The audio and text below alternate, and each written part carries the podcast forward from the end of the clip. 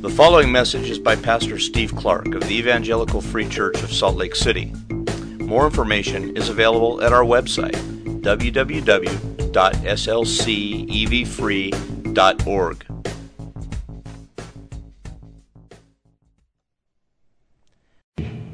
About a, a gift of a precious prized heirloom ring given to a one year old girl on her first birthday. Remember that? The gist of that story was this You, as the parent, have a prized ring that's been in your family for years, and you know the, the history of it, you know its sentimental value, its monetary value. It's precious to you. And so you decided to give it to your daughter on her first birthday to pass it along to her. And so you carefully wrap it in this large box and you put it on the floor next to your one year old, hope in your heart that she's going to love it. And what happens? She tears into it, discards the ring, and is happy to play with the box. What's happened there? The little girl has inordinate loves. Loves that are out of order, that are disordered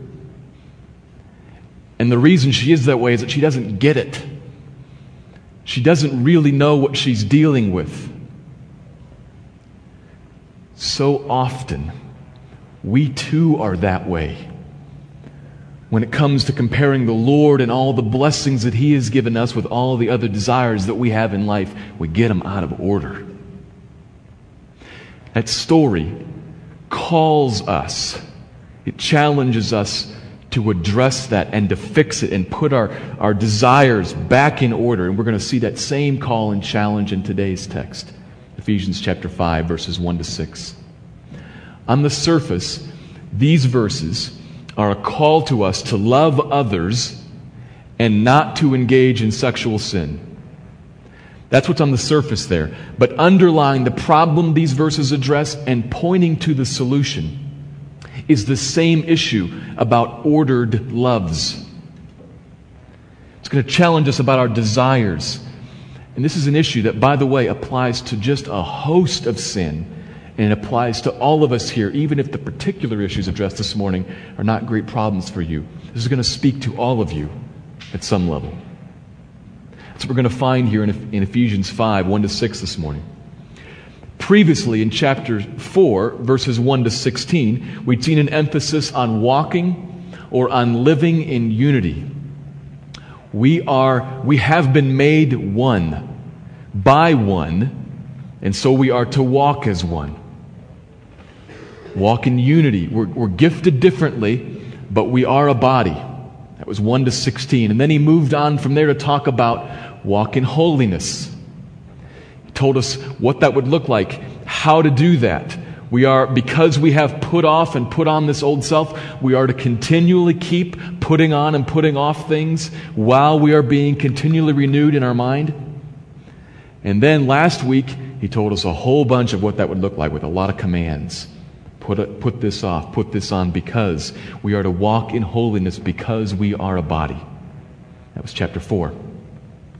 Now, chapter 5 this morning.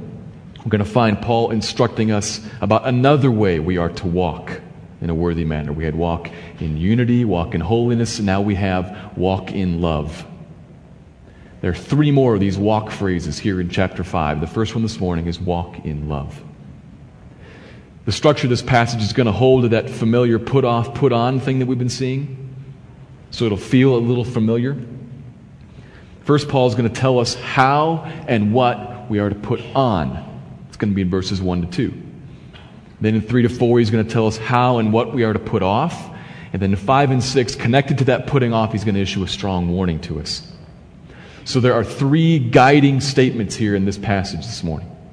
You put them all together and they build towards this main overarching point. Because of all that Christ is for you, because of all that Christ is for you, walk in love not in lust. Because of all that Christ is for you, because of all that you have in Him, because of what He has done for you, because of what He will yet be for you, this is yet another line thrown back to chapters 1 to 3. Paul never leaves that stuff far behind, and his methodology should be a lesson to us. Christian, you must never leave chapters 1 to 3 behind. Stay near them always. Paul constantly does. Because of all that Christ is you, because your mind is fixed on that, and your loves are properly ordered on Him first. Because of that, walk in love, not in lust. It's the main point this morning. That's what he's going to get at. We'll see that unfolded as we turn our attention to the text. Let me read chapter 5, verses 1 to 6. I'm reading from the English Standard Version, which is also printed in your bulletin. Printed on the note page in your bulletin. Chapter 5, verse 1. Therefore, be imitators of God as beloved children, and walk in love as Christ loved us and gave himself up for us, a fragrant offering and sacrifice to God. But sexual immorality and all impurity or covetousness must not even be named among you, as is proper among saints. Let there be no, fool, no filthiness, nor foolish talk, nor crude joking, which are out of place, but instead, let there be thanksgiving. For you may be sure of this that everyone who is sexually immoral or impure or who is covetous, that is, an idolater, has no inheritance in the kingdom of Christ and God. Let no one deceive you with empty words. For because of these things, the wrath of God comes upon the sons of disobedience verses 1 to 6. Chapter 5 begins with two parallel statements that, when combined, give us the first guiding statement in this passage. Here it is Fasten your gaze on the Lord and put on other centered love. Fasten your gaze on the Lord and put on other centered love. Look to Him. Be captured by Him and His nature. Be renewed on the inside. This should sound familiar. Be renewed in there. Look at Him. Gaze at Him. And then what you put on is other centered, not self centered, other centered love, just like He is. You put on His nature. Develop this. Verse 1 says, Therefore, that is, so Paul's saying, let me call your attention, let me remind you of what was last week, chapter 4, verse 32. Because God in Christ has forgiven you, therefore, be imitators of God as beloved children. Beloved children. That's what he calls you. Christian, fasten your gaze on the Lord who has worked a marvelous thing on your behalf like a father who draws his children to himself, like a mother even who draws her young child to herself. He has drawn you to himself. He has saved you. The Father in the Son has forgiven you, and you are beloved, dearly loved. You are his adopted child. Sink that into your mind. Put it in there. Let it sit on you. That it and he would become your supreme desire, would become highest in your affections in your loves. You are the object of His love in that He has forgiven you. I can say these words, but you need to ponder them. He has forgiven you. God in heaven looked down at you, and He saw you in your rebellion he didn't see you already turned to Him. He saw you in your rebellion, walking away from Him, dead in sin. And He decided to act to save you, to bring you to Himself. This is, you, this is an immense blessing to you. Now, ultimately, yes, He is God, and ultimately, this is all, as chapter 1 pointed out repeatedly, this is all to the praise of His glorious grace. God is at the center of this. But here in these verses, he's calling you a beloved child. It's, it's pointing at you. Paul's reminding you, Christian, We've talked previously about preaching the gospel to yourself. Paul's preaching the gospel to you again. He's writing to Christians about Christians. And he says, This is true of you. He's acted to save you. That is love. He has acted to reach out and give you and to act on you in the greatest way, in, towards your greatest need. To give you the thing you most needed, to give you back Himself. Forgiveness is not the end goal. Forgiveness gives you back God. And He's done that for you. He looked at you and He saw your greatest need and He said, I will meet that. I'm going to act to carry that out. We've talked about that previously. But can you imagine that? Can you even think about that? I don't know what it would be like. It's impossible for me to imagine what my life would be like right now, today, if the Lord had not saved me if the Lord had not reconnected me to Him. Think about that for a second. What would your life be like today? The best you can do is speculate because you can't know. It's even harder to think about what your life would have been like for eternity had He not reached out in love to save you. If you're a believer this morning, you will never know hell and you will never know what it is like to be apart from Him for eternity.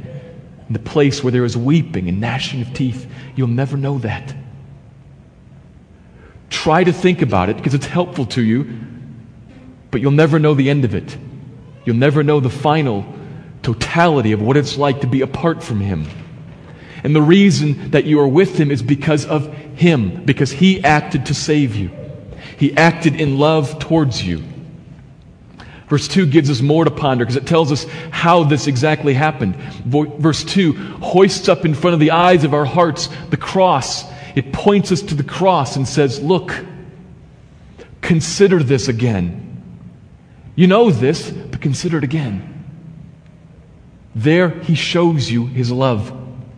You know, in the Old Testament, countless priests offered countless sacrifices grain and wine and animals different sacrifices on different holidays at different times, but all of them were designed to bring the people of God back into union with God. But all of them ultimately failed.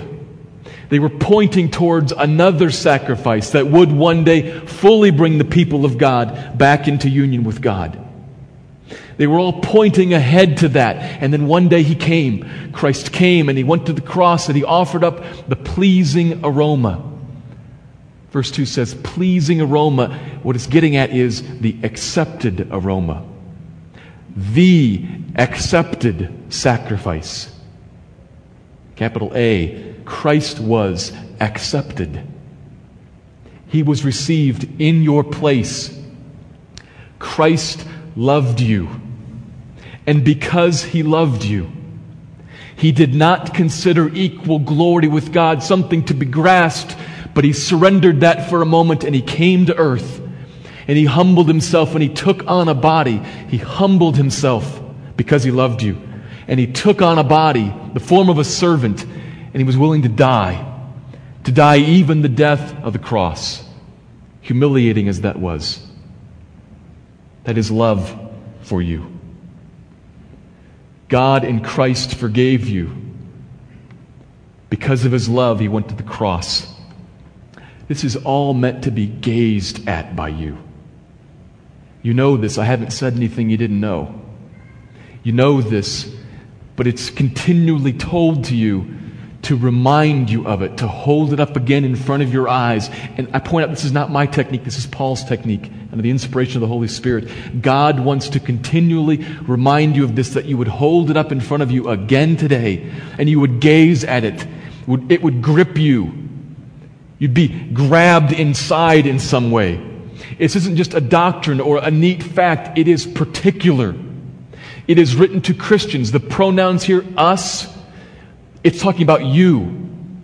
It's particularly talking to Christians about what has God, what God has done for Christians. He's meaning that to be focused on you. Paul's trying to do something here. He's trying to order your loves. He's holding this out in front of you, familiar as it is, and almost praying for it. Oh, would this grip them again? Would they be changed? Would something happen inside of them? So that, so that, there's a methodology here. It reminds you of this so that you'll be internally changed, renewed just a little bit more, made like Christ, so that you'll walk in love. You'll be changed inside. You'll be like Christ, even an imitator of the Lord. And you would walk in love. That's what he's trying to get at here. You would walk, you would put on other centered love. Love for God would rise up in you as you see all that he's done for you.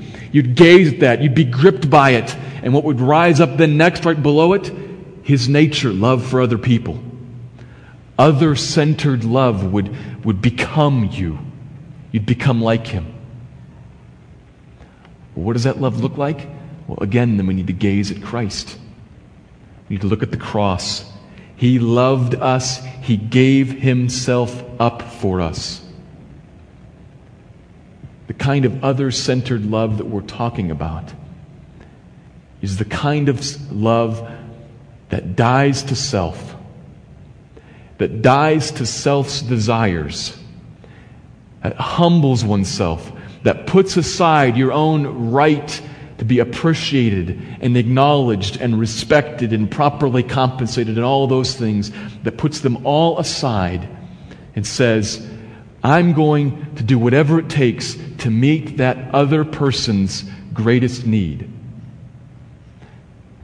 Not necessarily to do what they want, but to meet their greatest need times it might not be at all what they want. Love is not just a feeling. Love is an attitude that says, I'm going to put myself away and I'm going to live for your greatest need. That is other centered love. If you want that in words, it's back in chapter 4, verses 32 or in verse 2. This kind of love is humble, it is meek in spirit, it is patient with other people when they fail you or offend you. It's kind and tender hearted, long suffering when offended, and eager to forgive, keeping no record of wrongs. Seeks to build others up with wholesome words and not tear them down. It seeks to serve and not be served. It's not done temporarily, weekdays between 9 and 5 it's a total thing. It's a hard thing. I don't know how you can do it. You can't. Which is why you need first fix your gaze on the Lord and be internally changed if you have any hope of living like this, of walking like this. It's a high calling, but it's what we are called to. Do you walk like this? Do you have this attitude, this other centered love? Think through your life right now. It's okay if you take a little detour here and get distracted. I hope you do. Think through your life right now. Think of particular people. Don't just think in generalities, it's too easy to miss something. Think about particular people and ask yourself do I have this attitude towards that person or these people? Husbands, Think of your wives. Wives, vice versa. This is a hard one for me. It's a humbling, almost embarrassing one for me. Do you have this attitude with your spouse? This humble, other centered love, giving up yourself to seek their greatest need and to fulfill it if you can. Parents, about your children or children, your parents? How about the other people in your office or your neighbor or other church members here, people that you're in clubs with? Think of particular people and ask, is this my attitude towards them? Do I look at those particular people and say, I'm going to give up myself to meet your greatest need if I can? I'm going to love you, in other words. Do you do that? Sift your heart in this. Ask yourself, is this true of me? Give the Spirit free rein in you. Invite Him in to convict you and to, con- and to cleanse you. Repent of this if you need to. Think about particular people. It's my hope, it's my prayer that we would be a people who are known for our love. First and foremost, for love of people here in this body, but not just stopping there, also for love of people who are outside of this body.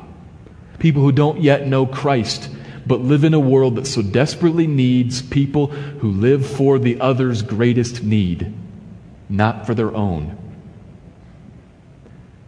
This is what you're called to. Walk in love. It's one of my hopes and prayers for us it's commanded here in these verses. It's expected of you. But it is only going to happen as you gaze at the Lord and what He has done. As you look at the cross, you see Him there.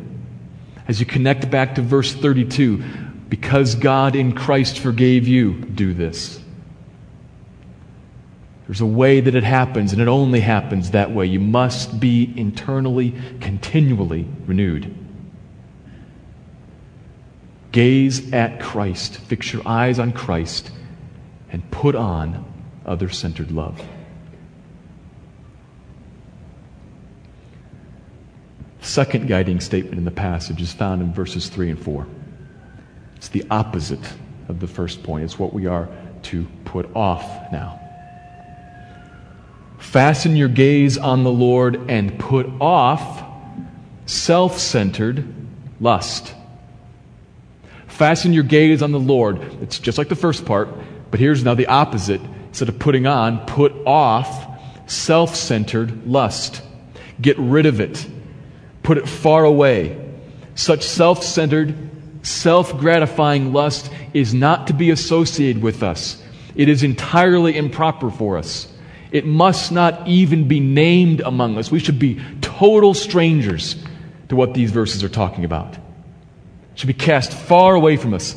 Paul wants to throw this into the sea, tie an anchor to it, and get it away from us.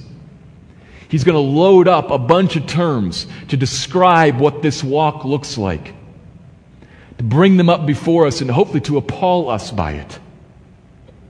That's what he's going to do here. We're supposed to put all this off. It belongs to our former way of life. It shouldn't have anything to do with us. But after all these commands to put it off, there is some hope coming here. He's not just going to tell us what we are to do, he's going to tell us how to do it. So there's a positive point coming here, too.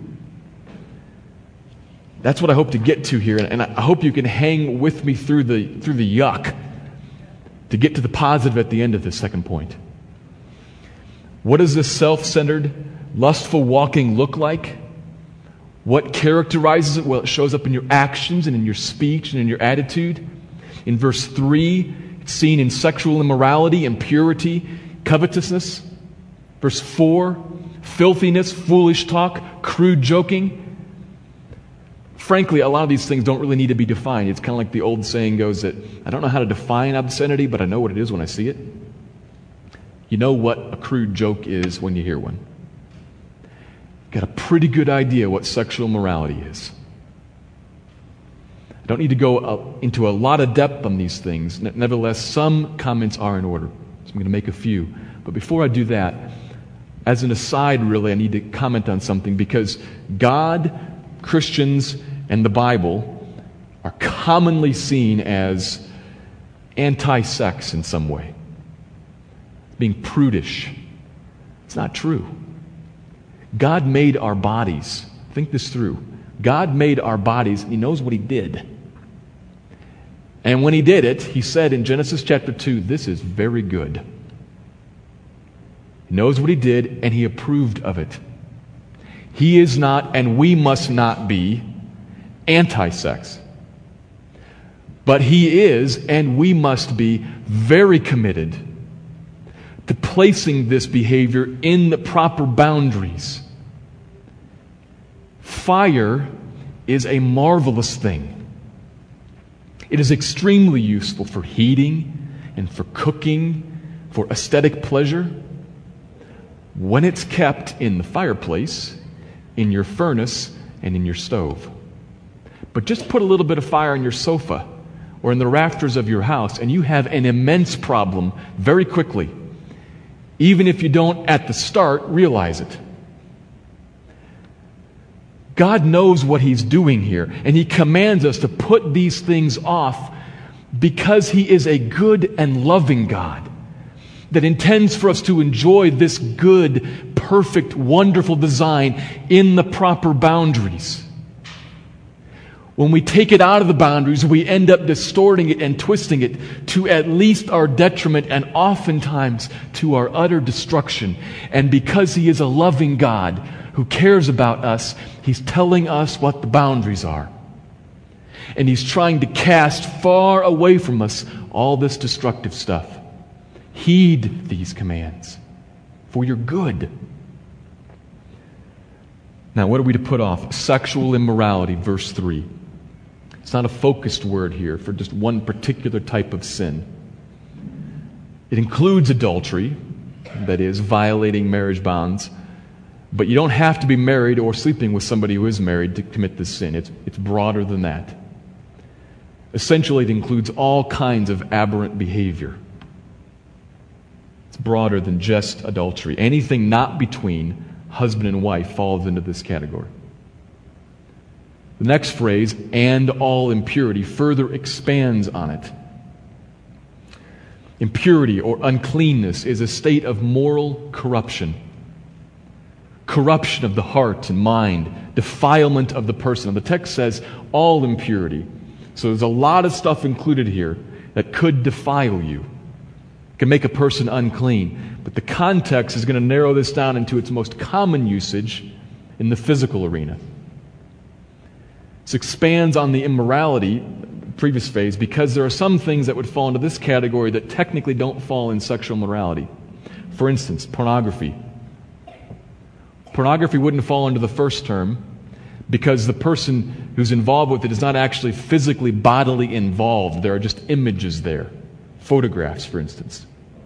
So it's not sexual immorality, but it is clearly impurity.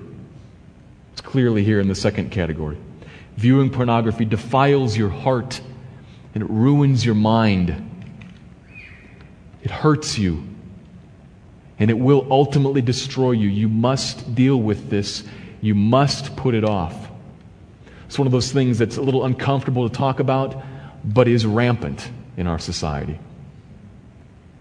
And it's not just men either, it's women too. Deal with this. If you need help dealing with it, then you've got to bring it to the light in some way. Talk to some mature Christian that you know and you can trust. Talk to me. Talk to an elder. Talk to somebody. Bring it into the light. You must if you want to deal with it. And you've got to deal with it. It's dangerous for you, it's destructive to you. Not sexual morality, not any impurity. I'm going to hold off on covetousness for a minute and move on to verse 4. Let there be no filthiness, nor foolish talk, nor crude joking. Lust is seen in filthiness or obscenity, behavior that is shameful, that crosses moral bounds deliberately, that shows off the body. It's in foolish talk. The root word here is foolish or stupid, even. It's the kind of talk that, that champions or argues in favor of immorality It tries to argue the benefits of the sexual revolution or something like that. It's, it's foolish. Throws out seeds of temptation. Then there's crude joking, humor in bad taste, crass jokes, jokes that contain sexual innuendo or suggestive undertones. You know what those are when you hear them.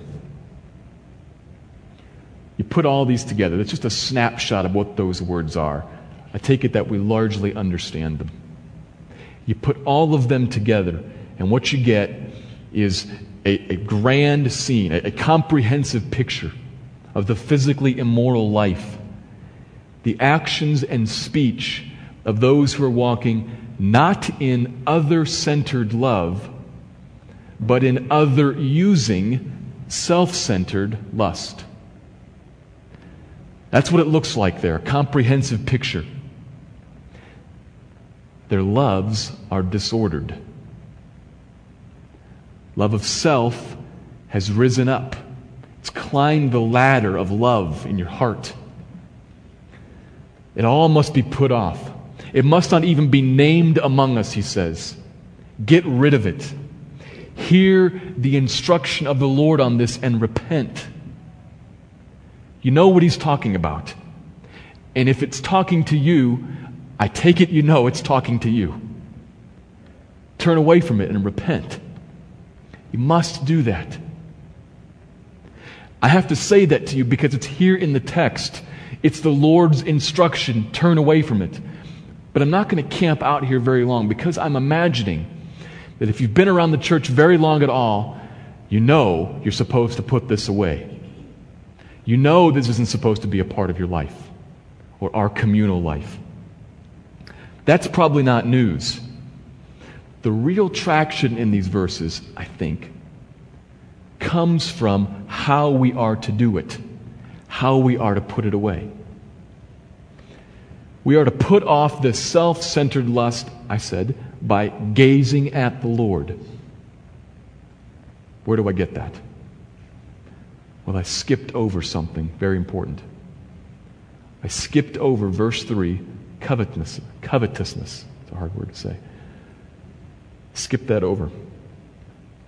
At first, covetousness seems like an out of place word. I get sexual morality and impurity, those are an obvious pair, and they fit pretty well with the stuff in verse 4, but what is covetousness doing there in the middle of that? What does it even mean? How does it relate? It must relate because Paul wrote it right there in the middle but I don't get it. What is it? Well, what is covetousness? Covetousness? What does it mean to covet? Simply put, coveting is when you want something too much. You really, really want it. Coveting is a desire disorder. You've got desires out of order. Something that might be good has risen up too high. You begin to covet something in you. You desire it, and your heart contentedness gets attached to it. You begin to long for it.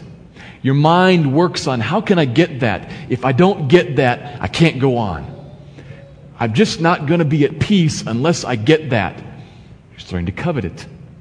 You want it and your contentedness is attached to it. You chase it. You work for how you can attain it, either in your mind or even physically. The desire rises up in you, it grows, and it begins to shape you. What's inside of you then comes out, and your behavior starts to match what you're really chasing inside. That thing which has risen up and you desire a lot.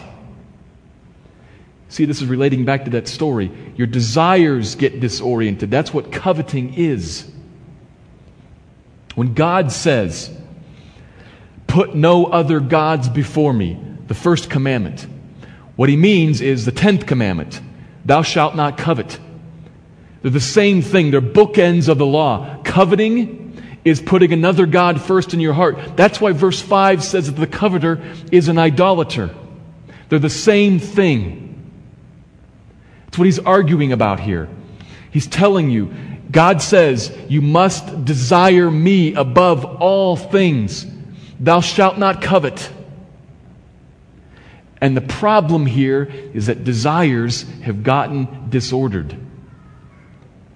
Coveting says, I desire something else to such a degree that it is taking over my mind. My affections are attached to it and it's going to start to come out in my actions. What's inside comes out, and I have another God in there. Idolatry. Something else has risen up in me. It's ordering my insides. It's starting to call the shots in my life. I'm following after it. You desire that something else more than God, and unworthy walking in a hundred different ways results. Can you see how this relates to lustful walking? Let me try to connect some of the dots here. God is demoted in your heart. Another God is elevated in its place, in his place. The desire for intimacy, the desire to be known, the desire for pleasure, the desire for power, desire for popularity. Some desire, we're complicated people. It could be a number of different things. Those are common ones. Some desire rises up inside of you and it becomes the thing that you are most concerned to have. And if you don't have it, life can't go on. That's coveting. God has been demoted and that desire has risen up, and you come to realize, you know what? What I want most of all right now is intimacy. We even use the word need. I have a need for intimacy. And I can get that right now at this moment in sexual immorality. I can get that. Or what I desire most right now is acceptance from my friends. And, and I can get that right now by telling a crude joke that they'll laugh at.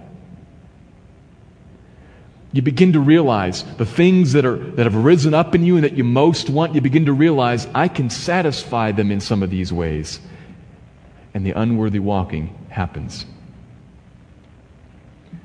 It's going on inside of you. Lustful sexual sin is a desire disorder. It's a worship disorder. It's not just a behavior problem. It's a worship desire problem. And so, to deal with it, we have to address the seat of worship, the heart. Inside of us. We've got to look inside to deal with this. And so, Paul says, end of verse 4, not just don't do these things. He could say that, but he doesn't just say, don't do that, put it off, let me move on. He instead issues to us a challenge, a call for an internal desire reordering. What does he say there? Instead, instead of all that yuck in verses 3 and 4, instead, let there be thanksgiving. And with that phrase, with that phrase, a whole Pandora's box is opened up and a vast array of mind renewing truth is dumped out on the table. As soon as you ask, thanksgiving for what? Immediately a whole host of things is called to mind. If you were to ask Paul that question, Paul, what do you mean there at the end of verse 4? Thanksgiving for what? I'm sure that he would say, Thanksgiving for what? Let me take you back to chapter 1, verse 3. First of all, you should be thankful that God in Christ has blessed you with every spiritual blessing in the heavenly places. Everything. Thanksgiving for what? Tons of stuff. Let's move on to verse 4. God chose you you didn't choose him. God chose you and made you an object of his affection. He predestined to adopt you into his family, and he's given you a vast inheritance. Thanksgiving for what? What do you mean? And you walk you right through the book. He could, though, just go back to chapter 4, verse 32. That is kind of a neat little summary. Thanksgiving for what? God in Christ forgave you. That means a bunch of things for you, Christian. He's poured out his love on you. He has forgiven you and has removed the barrier that was between you and him. So he's given you back himself. Thanksgiving for what? Or he could just go back up just a couple of verses to chapter 5, verses 1 and 2, and he could say, Thanksgiving for what? You are a dearly beloved child. Would you look at the cross again, please? Would you hold that up in front of your eyes, please, Christian? When you do that, when you gaze at that and you see it and you realize all that it has done for you, all that it means for you today, that you walk day to day in fellowship with God right now because of the cross, and all that it will mean for you in the future, that you will forever and ever live in communion with Him. The question, Thanksgiving for what, gets answered, I think. Instead of three and four, be thankful And then when verse 3 and 4 stuff comes along, it just seems ridiculous. It seems pitiful. Okay, yeah, I can get a little bit of intimacy right now at this moment in that way, but at what cost? Oh, come on. You've got to come with a better offer than that. That's the hope. Gaze at the Lord. Look to Him. Fix your gaze on Him and be thankful for all that you see there. This might sound a little bit like a broken record. That, that's good. It is a broken record.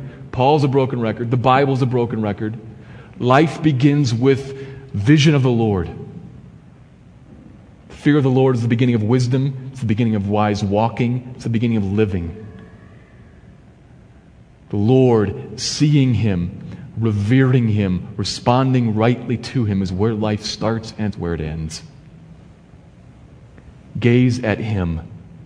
Put off then lustful, self centered walking. Fix your mind on these truths. Move on to the third guiding statement in this passage. After Paul's told us what we should put off and put on, here in these first four verses, the third part is found in verses 5 and 6, and they are a warning to us. It's connected to this putting off of the lustful walk. Heed the warnings and put off self centered lust. Heed the warnings, put off self centered lust. With these verses, it's apparent that Paul is using a bit of a carrot and stick approach here. That's his tactic. You know, the carrot and stick thing, that phrase comes from the fact that evidently, I, I, don't know this, but evidently farmers used to use one of two ways to get their animal to walk through the field and do some farm work. Either a carrot, they'd hang, but, they'd hang a carrot just out in front of the animal's nose, and so it would chase the carrot all around the field, pulling the plow behind him. So that's the positive inducement. There's something out there to reach for. That's what he was just doing when he talked about thanks, thanksgiving, thankfulness. Look at all this in front of you. Reach out for it, chase it. The other approach is the stick, which is the whack on the backside to drive the animal on by pain or by fear. That's what these verses are. They're the stick. Verses 5 and 6. Verse 5 You may be sure of this. This is utterly true. Make no mistake about it.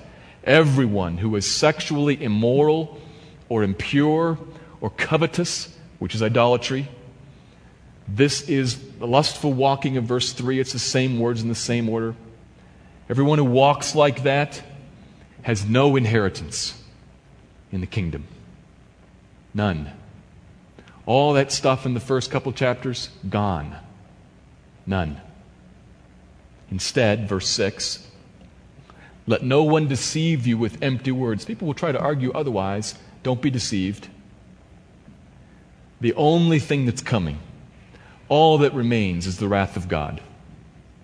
That wrath in chapter 2 that was talked about coming on the sons of disobedience, it's still coming, and it will fall on people who walk like verses 3 and 4. Do you hear the warning here? Really, the awful promise there's no question of this. Be very sure of it, says Paul. The promise. And it is awful. Heed it. They will be shut out from the presence of God forever. They will not receive the inheritance. They will not be with Him in the new heaven and the new earth. They will not enjoy Him forever and ever but will only experience his wrath. That is what they have coming to them. But who is they? It's an important question. They are the people characterized by immorality and impurity and covetousness. Don't let that be you. That's the point of the warning. Get the point of the warning there. It's not mere information to you. It's not just telling you about other people so that you can know something intriguing. It's a warning. Paul's writing to the church. It's a warning to the church. Don't let that be you. May your mind be renewed by this. It's true. Don't walk that way. Now, I'm sure that someone will say, or someone will at least think, uh, Steve, the stick doesn't really apply to me because I'm already saved, you see. I can't lose the inheritance, I have it for good. I can't experience the wrath of God. I'm a believer.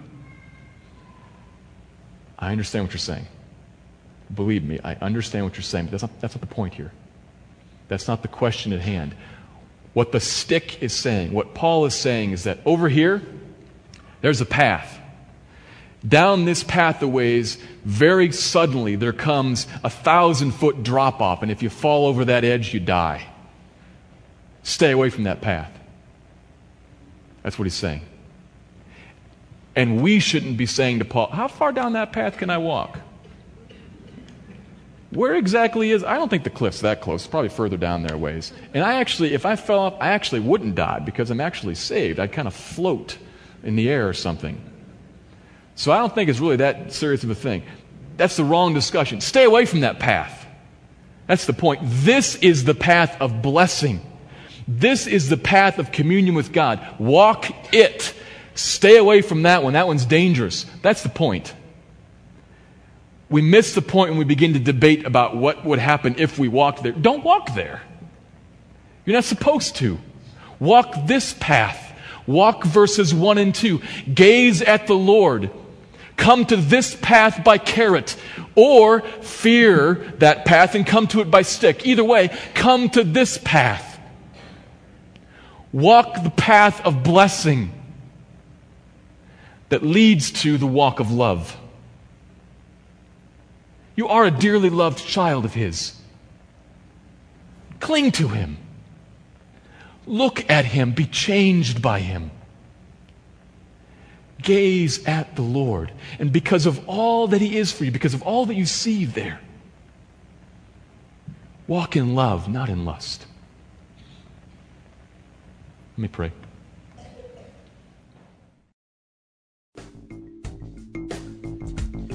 Thank you for listening to this message by Pastor Steve Clark of the Evangelical Free Church of Salt Lake City in Salt Lake City, Utah. Feel free to make copies of this message to give to others, but please do not charge for these copies or alter the content in any way without permission. We invite you to visit our website at www.slcevfree.org or call us directly at area code 801 943 0091. Our mailing address is Evangelical Free Church of Salt Lake City, 6515 South Lion Lane, Salt Lake City, Utah 84121.